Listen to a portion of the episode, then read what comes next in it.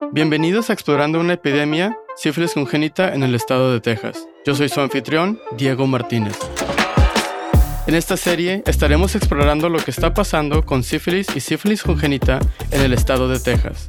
Tendremos entrevistas con expertos locales y nacionales y hablaremos cómo bebés son diagnosticados con sífilis congénita y cómo nosotros, como una comunidad de cuidados, podemos tener un discurso sobre el crecimiento de casos de sífilis congénita en Texas. Haciendo nuestra parte, esta enfermedad es 100% prevenible con exámenes y tratamientos que están a nuestra disposición. Hola a todos, en esta semana estaremos explorando sífilis y sífilis congénita en el sur de Texas. Estoy muy emocionado de ser parte de, este episodio y estoy emocionado que esté en español. Un poquito de mí, yo trabajo con el Departamento de Servicios de Salud con el Estado de Texas. Yo soy el coordinador de datos de vigilancia para enfermedades de transmisión sexual. Pero yo ahorita yo no soy el experto. El experto conmigo tengo dos invitadas muy especiales. Buenas tardes, Diego. Yo soy Manicruz Ayala. Yo trabajo con el Departamento de Salud con el Estado de Texas. Soy la supervisora del programa del VIH y, enfermedades que son transmitidas sexualmente. En eso quiere decir que mi, mi departamento se encarga de localizar a las personas que salen positivas a las infecciones como el VIH, el sífilis, el es localizarlos y ayudarlos a, llegar a servicios para agarrar tratamiento y cualquier otro servicios que tal vez necesitan para, mm, si necesitan tal vez más exámenes para asegurar que sí tienen una infección y el tratamiento. les, ah, les, les, damos recursos para que ellos puedan asistir a, a recibir sus tratamientos. Sí, mucho gusto. Soy Dina Valladares y Muchas gracias por tenernos aquí. yo soy ayudante de investigación de la Universidad de Texas, Valle del Río Grande Valley, o como le dicen aquí, el UTRGV. Y pues mi trabajo así consiste de realizar investigaciones, analizar datos, preparar materiales. Aquí del tema de sífilis congénita, que eso significa, pues estamos tratando de venir programas de prevención, y pues cosas en ese rango. Bueno, empezando con esta conversación. Gracias por estar aquí con nosotros. Ya que estamos tomando este tema de sífilis y sífilis congénita, Maricruz, ¿cómo es que alguien puede tener sífilis? Una, persona puede tener sepsis porque tuvo contacto con alguien que salió positiva, que tiene esa infección. La sífilis es una bacteria que es transmitida sexualmente. hay diferentes ah, etapas con, el, con esa infección de sífilis. y son, tienen diferentes síntomas. Una es eh, la primera etapa, uh, etapas tiene la persona puede tener un, un, una llaguita tal vez adentro de su boca, en el labio, sus labios, en su vagina, en área anal. Y esa llaguita no es dolorosa, no, uno no se siente incómodo, nada más es una llaguita que sale tal vez por unos cuantos días y después desaparece solo. Uh, y muchas veces las personas como si no sienten o no les molestan, no, no, no investigan qué es lo que es. También hay veces con esta, con esta infección salen ronchas en las plantas de las manos, las plantas de los pies. A veces ganan como tal vez una, un tipo de alergia. Y a veces muchas gentes piensan, pues, ah, es que cambié el jabón de mi ropa y pues me, me salió este, este, esta alergia. Y como solo se va a ir, piensas que ellos no piensan que tal vez tienen algo. Y es muy importante que las personas que, que han tenido un tipo de relación, que tienen, están teniendo relaciones sexuales con, con sus parejas, que tengan, que se, que, que se hagan las pruebas una vez al año. Es muy importante que uno se haga sus chequeos con su, con su doctor y que vea, ah, cuando ellos ve, cuando uno ve algo mal con su cuerpo, que pregunte o que, que investigue porque no piense, oh, ya se fue, no me tengo que preocupar y también tenemos que acordarnos que con este tipo de infección hay veces los síntomas están se cubren por la razón que si uno, si voy a un doctor y el doctor el mes pasado me dio un tipo de antibiótico para una enfermedad que tenía, hay veces no me salen síntomas de estas y puedo traer la infección y no saberla. So, es muy importante de ir a, con un doctor o un médico para investigar cuando uno ve algo que no, que no, uno conoce su cuerpo y sabe si algo no está bien o es también nomás hacer el chequeo una vez al año a ver qué. Ok, y ahora, pues si tú me estás diciendo que sífilis es un, una infección de transmisión sexual, entonces, ¿cómo es que un bebé puede tener sífilis? Creo que esa es una buena pregunta porque uno piensa, ay, pues como el bebé, como dices, no, no tuvimos contacto, no tuvo contacto sexual. Pero como dijo Maricruz, se traspasa la mamá, la mamá tiene resultados positivos del sífilis. ¿Y qué pasa? Pues no recibe tratamiento o lo recibe incompleto. Y así se puede transmitir la infección de dos maneras, pues por el cordón umbilical o al nacer. ¿Qué pasa? Consecuencias de eso que se transmite por esas formas, pues el bebé nace con problemas de salud. Ok, entonces, ahora ustedes me están diciendo que hay ciertos tratamientos.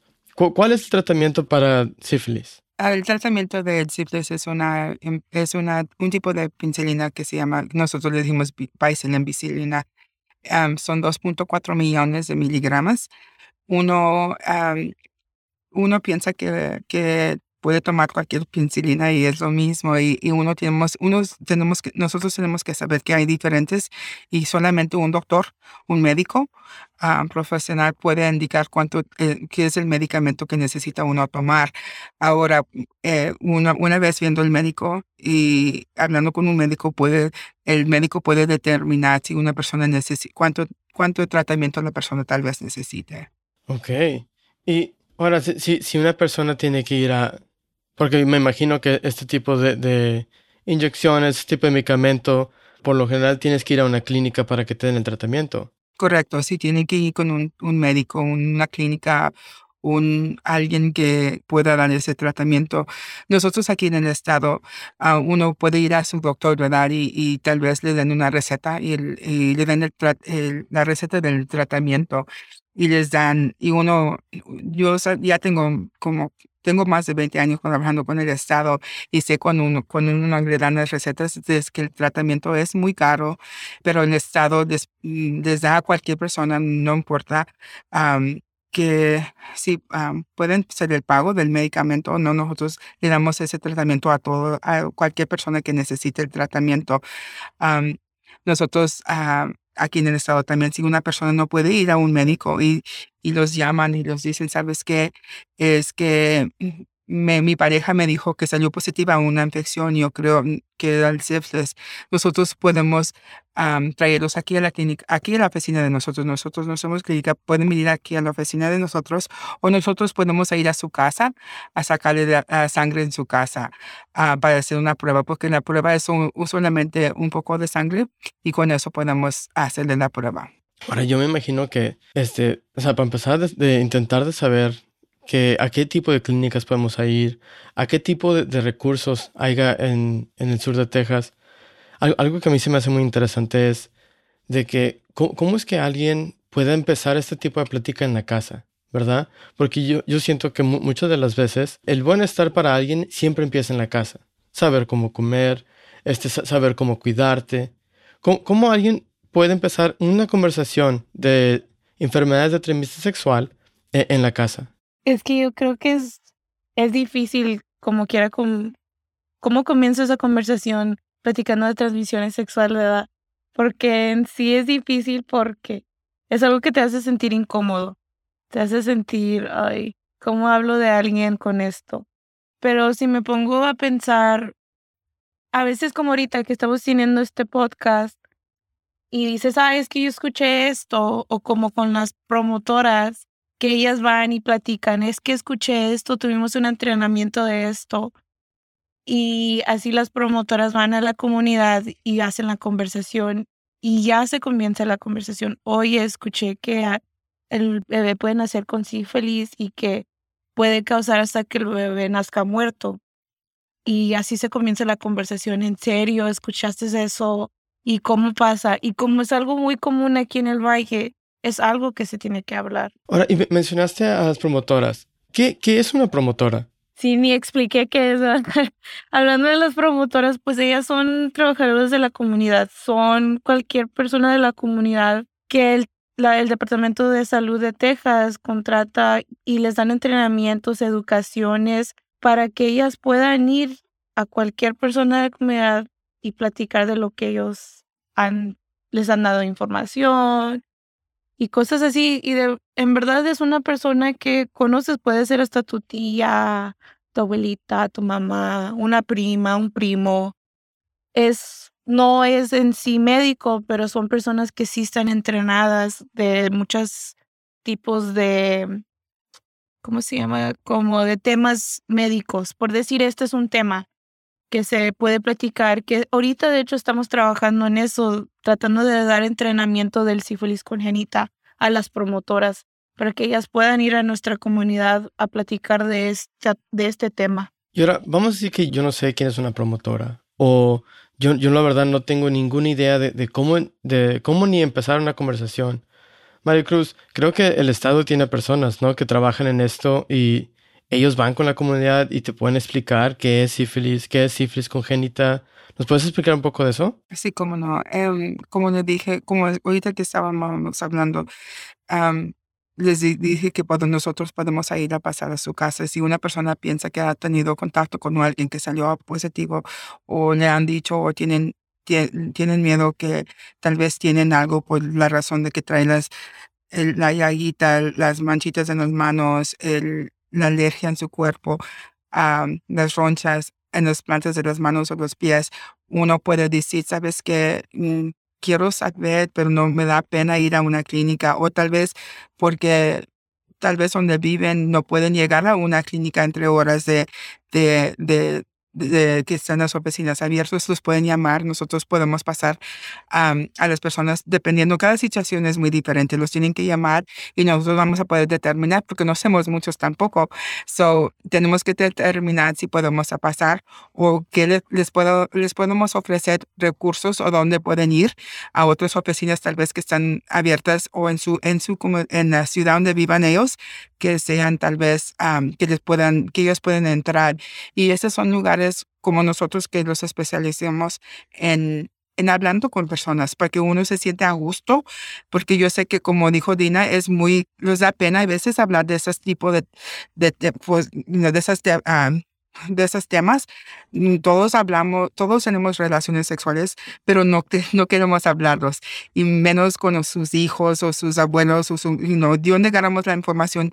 Aquí en el Valle nosotros somos una comunidad que somos criados con las familias, somos muy unidos y eh, y luchamos por uno el otro, pero con cosas así como que los da miedo y no los da, no, no, no, no avanzamos para hablar y es muy importante que, que ganemos esa educación y las promotoras ayudan a mucho con eso porque ellos sí se agarran la información y les llevan ahí a las comunidades. So, esos son unos de los recursos que podemos dar. Hablando que el Valle de Río Grande es, muy diferente a todo el estado de Texas, ¿qué son unas de las cosas que hace el, el Valle de Río Grande más diferente a todo el, resto de Texas? Well, primera cosa es que aquí en el Valle, más que todo Texas, tenemos más latinos, más mexicanos, más hispanos viviendo en esta área. las áreas están muy grandes, muy apartes. No tenemos decir como si vas a San Antonio a Dallas, que te puedes subir a cualquier puestecito que te eh, cerques a tu apartamento, tu casa. Aquí ah, las casas están muy retiradas y no hay decir cómo llegar al centro para pescar un bus para irse a otra ciudad. So, están, tienen esos tipos de límites y también hay problemas como decir, mucha gente vive en las colonias y ahorita con, en, estos, en estos años, nunca hemos tenido estos problemas en los años anteriores, que ha habido tanto lluvia, que llueve y las personas no pueden ni salir de sus casas por dos o tres, cuatro días. Y ya cuando pueden, pues las calles están todas ensocotadas y no pueden manejar porque se quedan los carros. Y eso también hace ese trabajo. Para nosotros también nos hace el trabajo muy difícil para llegar a ayudar a las personas porque no podemos entrar a, las calles, a entrar a las casas hay y no, también las personas también a veces están limitadas, tal vez tienen, no tienen los recursos de sí para ir al pueblo y tienen solamente un carro o tienen, o si trabajan, tienen que decidir para el día, oiga, tengo que perder trabajo porque si pierdo trabajo no me pagan y necesito el, el salario, ¿verdad? y eso tienen que hacer decisiones como que hoy pierdo el, el salario de hoy y voy a ver un médico o me quedo o, y también tengo también mis hijos en la casa, ¿quién me va a ayudar con ellos? Porque hay papás que viven, que trabajan afuera del pueblo y no están aquí para apoyar a, las esposas tal vez, o y muchos, hay muchos lugares donde las son mamás solteras cuidando a sus hijos y no tienen otros apoyos para ayudarles. Fíjate, y, y acabas de mencionar algo, algo interesante porque no nada más imagino que es, tienen cómo llegar a la clínica. A mí me, acuerdo mucho de cuando mis, mis, papás se movieron para Estados Unidos. una de las cosas que mi mamá me, me, me, dijo a mí era que ella, pero ella se sentía mucho más cómoda este, hablar español. Y cuando mi mamá vino a Estados Unidos, ella no hablaba inglés.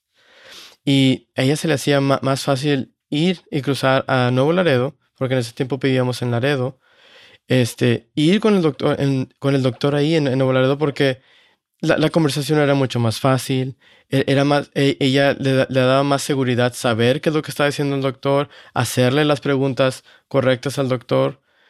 Este, y me imagino que también aquí en el valle, en todo el resto del valle, también sea uno de esos problemas, que mucha gente no sea por, porque a lo mejor no saben o porque no, no pueden cómo llegar, pero sin nada más por el simple hecho de es que ellos hablan mi idioma ya. Y es algo correcto porque sí, a mí es algo que las personas batallan, ¿verdad? Para, o se dice que tienen la confianza o la, para ir a un lugar y para saber que sí les van a entender, porque sí, estamos en una área grande cuando es que son 85% de, de, como digo, latinos, mexicanos, pero no quiere decir que todos hablen español. Pues mira, escúchame hoy como yo hablo. eso quiere decir, y son las personas a veces como que les da miedo porque no saben si van a poder comunicarse hasta con mis propios nosotros mexicanos y, o hispanos que digan, pues tienen miedo porque si no se pueden comunicar con y decir lo que quieran decir. So, también son cosas que también son que las los prevenir de prevenir de ir a las a los doctores o Sí, y creo como dice Maricruz, creo que eso formas de transportación, obstáculos de transportación, obstáculos a veces también de lenguaje o dificultades que se encuentran en eso es lo que hace el, el valle único que nos aparta de otras áreas. Por eso es algo que también, por eso estamos ahorita aquí hablando de eso. No también por los casos altos que hay, pero ¿por qué? Porque se quiere, uno quiere preguntarse por qué eso es lo que está pasando. Pues el Valle nos hace un lugar muy único también, por todas, no, no también, pues que estamos cerquitas de, de México, pero también por los obstáculos que tenemos aquí. Y uno de esos viene siendo pues la transportación, que el lenguaje y pues... Pero, mira, y tienes algo, algo que, que, dices de que sí, hablando otra vez de, las conversaciones, este, UTRGV está haciendo algo interesante, ¿no? Con, con las páginas de, de, sociales. Yo creo que hoy en día muchas de, de, las, de las formas de cómo agarramos noticias, de cómo agarramos información, la verdad viene siendo por redes sociales. Si no es Facebook, es por WhatsApp o por, por otros modos de, de comunicación. ¿Qué, ¿Qué, está haciendo UTRGV? creo que el UTRGV que está haciendo que es medio único o diferente es que hay una página de Facebook donde tú sientas como la confianza para poder preguntar preguntas. Y eso es lo que está ahorita en el grupo de Facebook. Si tú buscas en inglés Preventing Congenital Syphilis, vas a ver un grupo en Facebook. Y ese grupo ahí hay muchas preguntas de gente que pregunta, oye, ¿qué es el tratamiento? Si estoy embarazada en estas semanas, ¿qué es lo que puedo recibir? y hay médicos que contestan las preguntas adecuadamente para ti. Y eso es algo que cualquier persona puede buscar, ¿verdad? Porque si yo, vamos a decir, alguien sale positiva por eso, entonces quiere buscar en Google qué es sífilis congénita. Y pues a veces sale la, la página de Facebook y ahí alguien puede hacer preguntas para que ellos tengan la confianza para poder tener esa conversación. no, sé, no sé, Dina, si nos puedes explicar o nos puedes decir qué, qué, qué, tipo de preguntas hacen en Facebook. Pues una de las preguntas más comunes es el tratamiento. ¿Hay cura para el sífilis? Y como mencionamos ahorita, los tratamientos que hay.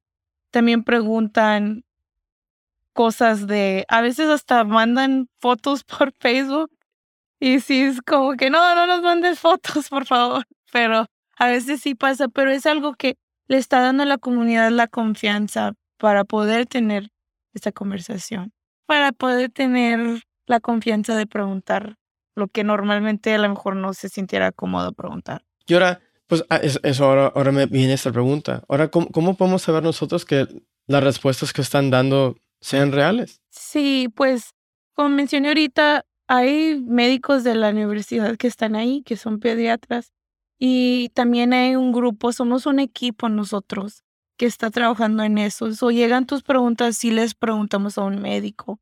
Y a veces también mandan a los recursos que están cercanos, las clínicas que hay aquí en el valle. Normalmente las respuestas es, busca tu doctor, estos son los recursos que hay para ti. Y Maricruz, así como nos dice Dina que hay muchos recursos, así por la internet como Facebook, ¿qué otros recursos les puedes decir toda la gente, Maricruz, que haya y, que pueden buscar? En cada ciudad hay clínicas del condado, aquí en Hidalgo County, hay la clínica del condado donde muchas de las personas van a agarrar sus vacunas. Ahí ah, ellos pueden hacer preguntas ahí localmente. igualmente con Cameron County. hay otras eh, clínicas como la Access Esperanza, que tienen cinco clínicas que tienen clínica en McAllen, en, en Mission, en Westlaco, en Par, y no, no sé los localiza, yo creo que es Par y, y Edimburgo y ellos tienen, ellos, esa clínica me gusta porque tiene, ahora a veces tienen clínicas hasta las 8 de la noche, so a veces es más conveniente para una persona llegar, you know, si tiene que ir a una clínica tarde. hay, pueden hablarlos a nosotros, como les dije anterior. Pueden también buscar el State Health Department, el Departamento de Salud con el Estado de Texas, al nosotros después les van a dar esa información de cómo comunicarse con nosotros. ahí pues, los pueden llamar a nosotros y nosotros también podemos asistirlos a darle esos tipos de recursos o, darle una referencia a un lado. Ya que platicamos de, tipo de recursos y, y, toda la información que acabamos de discutir, ¿qué es algo que, les gustaría a ustedes que al, fin del día de que a, la gente que, que está escuchando este podcast, qué es lo que quisieran ustedes que, que ellos agarren de esta conversación? Creo que la cosa número uno, pues que yo quisiera es mm, que no tener miedo de tener esa conversación, de informarse, de escuchar y que ya sé que es penoso hablar de esto, pero es algo que puede afectar al, no nomás a, a uno a sí mismo, pero también al bebé. Como hemos hablado de los, de lo más feo que puede pasar es que el bebé, pues desafortunadamente nazca muerto. Y entonces hay muchas cosas y esto todo se puede prevenir solo simple si uno se puede informar correctamente. Y eso sería mi mensaje para la gente que está escuchando. Este, Marcos, ¿tú nos podrías decir algo que tú quisieras que la gente este, agarre de este, de, de este podcast? Sí, para mí es que sepan que, es, que esas infecciones simples congénitas sí existen y se puede, es algo que podemos evitar, que no es necesario que, que nazcan sus bebés con esos tipos de problemas ya entrando al mundo. Y el sífilis es real y como, como dijimos anterior, que ahí tenemos muchos casos aquí en el valle y es algo que, es que podemos tratar con un tratamiento, pero solamente que tienen que tener el valor de pelear por uno mismo, para luchar y buscar los recursos y no tener pena, porque si no luchamos por nosotros mismos, mismos ¿quién nos va a hacer? Es muy importante que, que nosotros hacemos es, que hacemos eso para nosotros mismos, ¿verdad? Hacer las pruebas una vez al año son gratis en la mayoría de los lugares. Es lo más de ganar la información, informarlos y tomar esa acción. Y acuerda, como dicen nosotros los mexicanos, latinos, el que, el que no habla, Dios no oye. Son no, si no, no lo hacemos, ¿quién, you know, si no hacemos nosotros, ¿quién no va a poder ser?